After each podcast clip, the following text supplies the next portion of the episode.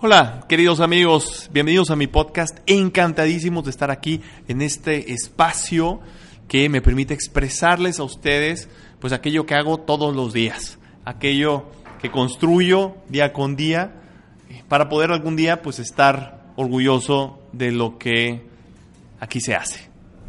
Muy bien. El día de hoy vamos a estar hablando sobre cómo es que todas las teorías de crecimiento exponencial fallan cuando no comienzan por un propósito. Y cuando no hay una mente empresarial que esté detrás para poder estar buscando ese propósito y cumplirlo todo el tiempo. Hace algunas semanas hablaba con un amigo, un muy buen amigo, que me invita a cenar a su casa y ya entrando la noche, ya altas horas de la noche, comenzamos a hablar sobre un empleado de él que tenía todas las mejores calificaciones a nivel país, en el país donde él estaba. Y, la verdad es que era un love story, o parecía que fuera, que sea, que era un love story esto, hasta que comienza a pedirle que trabaje para o con otros competidores otras empresas que podrían ser clasificadas como competidores. Créanme que esta situación llegó a tal extremo de molestia de parte de este empleado que el mismo empleado pide salir de este proyecto de una forma definitiva para darle paso a otra persona que pudiera tener una mente empresarial más amplia. Y esto es algo que me lleva a reflexionar que la verdad es que no se trata de pasión, no se trata tampoco de perseverancia, no se trata de esos clichés de 99% de transpiración y 1% de inspiración. Es decir, no se trata siquiera de inteligencia. Se trata de una mente empresarial que esté buscando en todo momento cumplir su propósito a costa de lo que sea. Te hablo a ti, querido empresario mexicano, que estás emprendiendo en un ambiente de negocios ultra retador, ya sea en Berlín, ya sea en el resto de Alemania, ya sea en cualquier parte del mundo. Yo creo que tú vas a entender muy bien de lo que estoy hablando. Cómo todos los días se nos pide, eh, como dicen los taurinos, la credencial de torero en, en todo momento y en toda situación. Diferente cuando estamos en otros ambientes que no son tan de alguna manera erosivos o, tóxicos, por así decirlo, ¿no? Sin embargo, este es nuestro propósito, este es nuestra, nuestro llamado y, y, encantadísimos de estar ahí, ¿no? Sin embargo, entendemos que es más una mente empresarial lo que se necesita más que buenas, buenas teorías. Te voy a platicar sobre tres de las teorías que nos encanta seguir a nosotros en, en cuando estamos eh, haciendo nuestro coaching de negocios. Y bueno, y vamos a ver que son teorías eh, buenas y que han funcionado, probadas, como por ejemplo la primera que es E-Myth de Michael Gerber, en donde pues a grandes rasgos te pide Michael el poder construir un sistema de tu empresa como si fuera una franquicia, en donde el, eh, pues nos habla sobre las tres personalidades que tenemos nosotros como empresarios, que es la de empresario o emprendedor, técnico y administrador, y cómo la necesidad de poder salir de ese técnico que nos hace trabajar en la operación una y otra vez y nos esclaviza a, a medida que nos vamos, vamos teniendo más éxito como técnicos, porque es lo que pone dinero sobre nuestra mesa inmediatamente. Sin embargo, pues la necesidad de que ese sistema como de franquicia pueda liberarnos a hacer aquello que nosotros se supone que deberíamos de hacer, que es el trabajo visionario, el trabajo estratégico, el trabajo de pensar y de buscar esa, eh, e, e, esa mente empresarial y ese propósito. La segunda teoría que nosotros manejamos es el Lean Startup de Eric Ries, en donde habla sobre que lo más importante es el aprendizaje y que en la medida que tú construyes un sistema de aprendizaje para probar las hipótesis de crecimiento y de valor, que son como los dos tipos de hipótesis que maneja, va a ser la medida en la que tú puedas crecer como empresario. Eh, me encanta porque siempre prueba las cosas con un MVP, Minimum Viable Product, es decir, el producto, el producto mínimo viable, lo mínimo que el mercado pueda aceptar para que tú puedas comprobar esas hipótesis y empezar a crecer rápidamente de acuerdo a lo aprendido. Y la tercera, que es súper poderosa, es la EXO, Exponential Organization de Salim Ismail, en donde él encierra en 10 conceptos que toda compañía o u organización exponencial maneja a fin de poder crecer de esa manera, exponencialmente. Y todas estas tres teorías, yo creo que si te las platico a detalle, eh, podrías coincidir conmigo en que son lo más nuevo y lo más poderoso para hacer crecer una compañía. Sin embargo, estas teorías no producen el crecimiento exponencial en el tiempo. Déjame te platico de un ejemplo por demás dramático, o a mí se me hace que es muy dramático, un ejemplo que tuvimos en el 2009. Nosotros llegamos de Estados Unidos, y eso es una historia que a lo mejor será para otro programa, pero llegamos de Estados Unidos a nuestros primeros proyectos en México y eh, encontramos a un director general, un presidente de una compañía multinacional que construían en todo el mundo parques temáticos en Medio Oriente, en Asia, en Europa, en Estados Unidos, también temas de universidades, escuelas y, demás. Y nos estaban como pidiendo ayuda, y este presidente de esta empresa, el CEO mundial, eh, nos estaba pidiendo ayuda porque su país, México, estaba estancado. Tenían ya dos o tres años en donde no crecían y no podía crecer su facturación. Y estaban por decir, pues ya salgamos de México y simplemente pues no funcionó ahí y se acabó, vámonos a lo que sigue.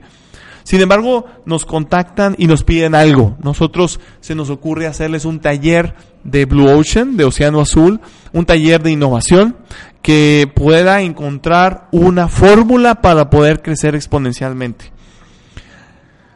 Nosotros organizamos ese taller, volaron a todos los CEOs de las empresas del grupo a Monterrey, en ese, en ese tiempo estábamos ahí, y nosotros realizamos en un hotel 16 horas en una encerrona eh, de taller de innovación, de design thinking, basado en las siete vías del Blue Ocean Strategy.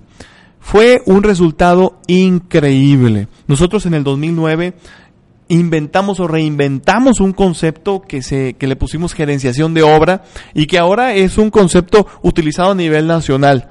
Y es una, en, una combinación entre lo que es un project managing y lo que es la construcción en sí. Pero, de alguna manera, no tendrían que ser utilizados todos los recursos que tenía la compañía para el tema de la construcción, sino que podían ser utilizados todos los contactos que tenían ellos para que pudieran realizar la construcción mientras ellos se ocupaban de la experiencia del cliente. La idea fue tan buena y el proyecto tan bien organizado que 60 días después de que terminó el taller, pudieron ellos facturar la misma cantidad que habían podido facturar el año inmediato anterior. Fue un éxito rotundo ese taller. Para nosotros habíamos realmente pues encontrado, por así decirlo, esa idea genial que estaba destapando el crecimiento en México. Es decir, el problema se había resuelto, ¿verdad? Pues no. Cuatro años después recibo una llamada de este director general. Me sorprendió que no habíamos tenido ya ningún contacto durante los últimos cuatro años y pues finalmente me, me habla. Eh, por teléfono, le pregunto si algo había fallado, si podíamos ayudarle en algo, y él me dice, no, no, no, al contrario, todo lo contrario, México se convirtió en un cash cow, en una vaquita de, de dinero. Nosotros hacíamos muchísimo dinero ahora en México, pero esto me llevaba a mí, eh, me hablaba el director general, a tomar ahora una decisión entre dos opciones. Una, convertir al resto de la compañía en ese cash cow, en gerenciación de obra a nivel mundial, o encontrar el propósito para lo cual fue organizada esta compañía.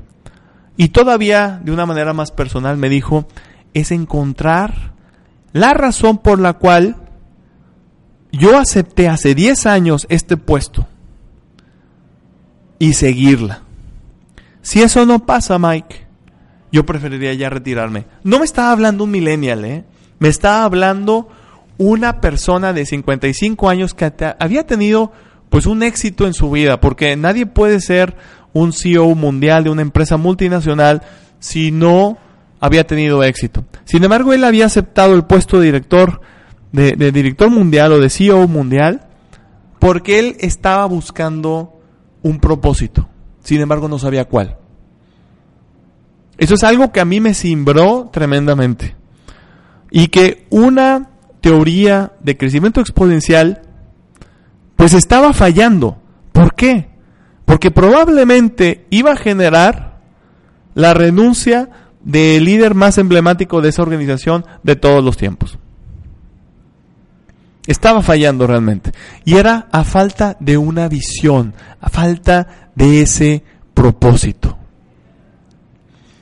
Es decir, la mente empresarial realmente es lo que mueve al final del día todos los engranes para que la organización pueda crecer. Para esto, te recomiendo tres puntos para tener una mente empresarial o para saber que la tienes. Número uno, el nivel de conciencia. Tienes que ser protagonista de tu propia historia. Me ha tocado mucho en donde empresarios dicen, híjole, es que aquí en este país pues hay discriminación, solamente eh, toman o consideran las propuestas de las empresas locales. En este país hay un tema con las leyes migratorias. En este país hay un problema con el tema de los impuestos a los extranjeros, a las empresas o a los dueños, a las empresas que tienen dueños extranjeros y cosas por el estilo. Esto no es una mente empresarial. Tienes que ser protagonista de tu propia historia y tienes que cuidar la manera de hablar. Creo que en el lenguaje se nota mucho en qué nivel de conciencia estás. Y yo creo que es como la base del coaching, eh, del coaching de negocios que hacemos nosotros. Analizamos mucho el lenguaje, analizamos mucho las historias que nos cuentan para ver en qué nivel está. Cuida mucho de que no estés en el nivel del ciclo vicioso de víctima-agresor. Es decir, yo soy una víctima en donde estoy en este ambiente y no hay nada más que hacer y me convierto en un agresor. ¿Por qué? Porque si no me defiendo, no puedo hacer, no, no voy a hacer gran cosa en este país. Conviértete en una mente empresarial de un ganar-ganar, alguien que proponga y protagonice su propia historia de éxito. Y número dos, las preguntas poderosas. No dejes de hacerte esas preguntas poderosas. ¿Por qué haces lo que haces?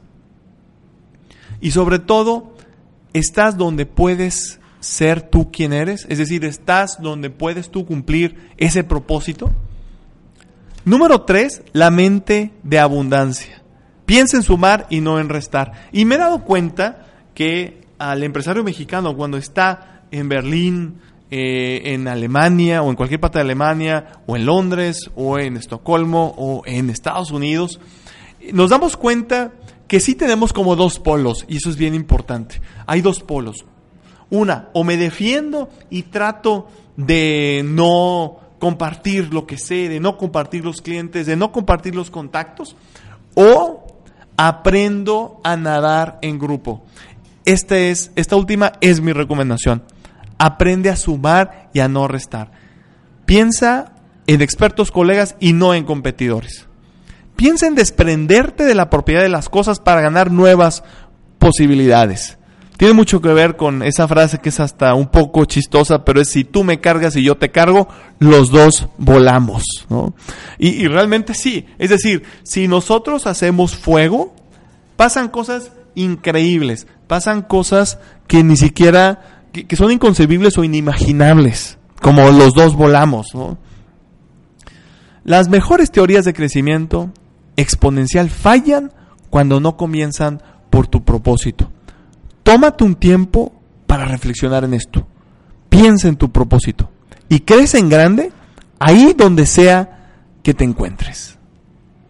Muchas gracias. Quiero agradecerte tu atención a estos podcasts que la verdad me como no me voy a cansar de repetirlo, me llenan, me encantan de principio a fin. Realmente es una experiencia que para mí pues es eh, trascendente en mi vida, el poder ser de alguna manera una voz eh, que te habla a lo más profundo de tu conciencia, querido empresario mexicano. Eh, creo que este tipo de programas son algo que nos puede o que nos está enriqueciendo a, todo mundo. Muchísimas gracias.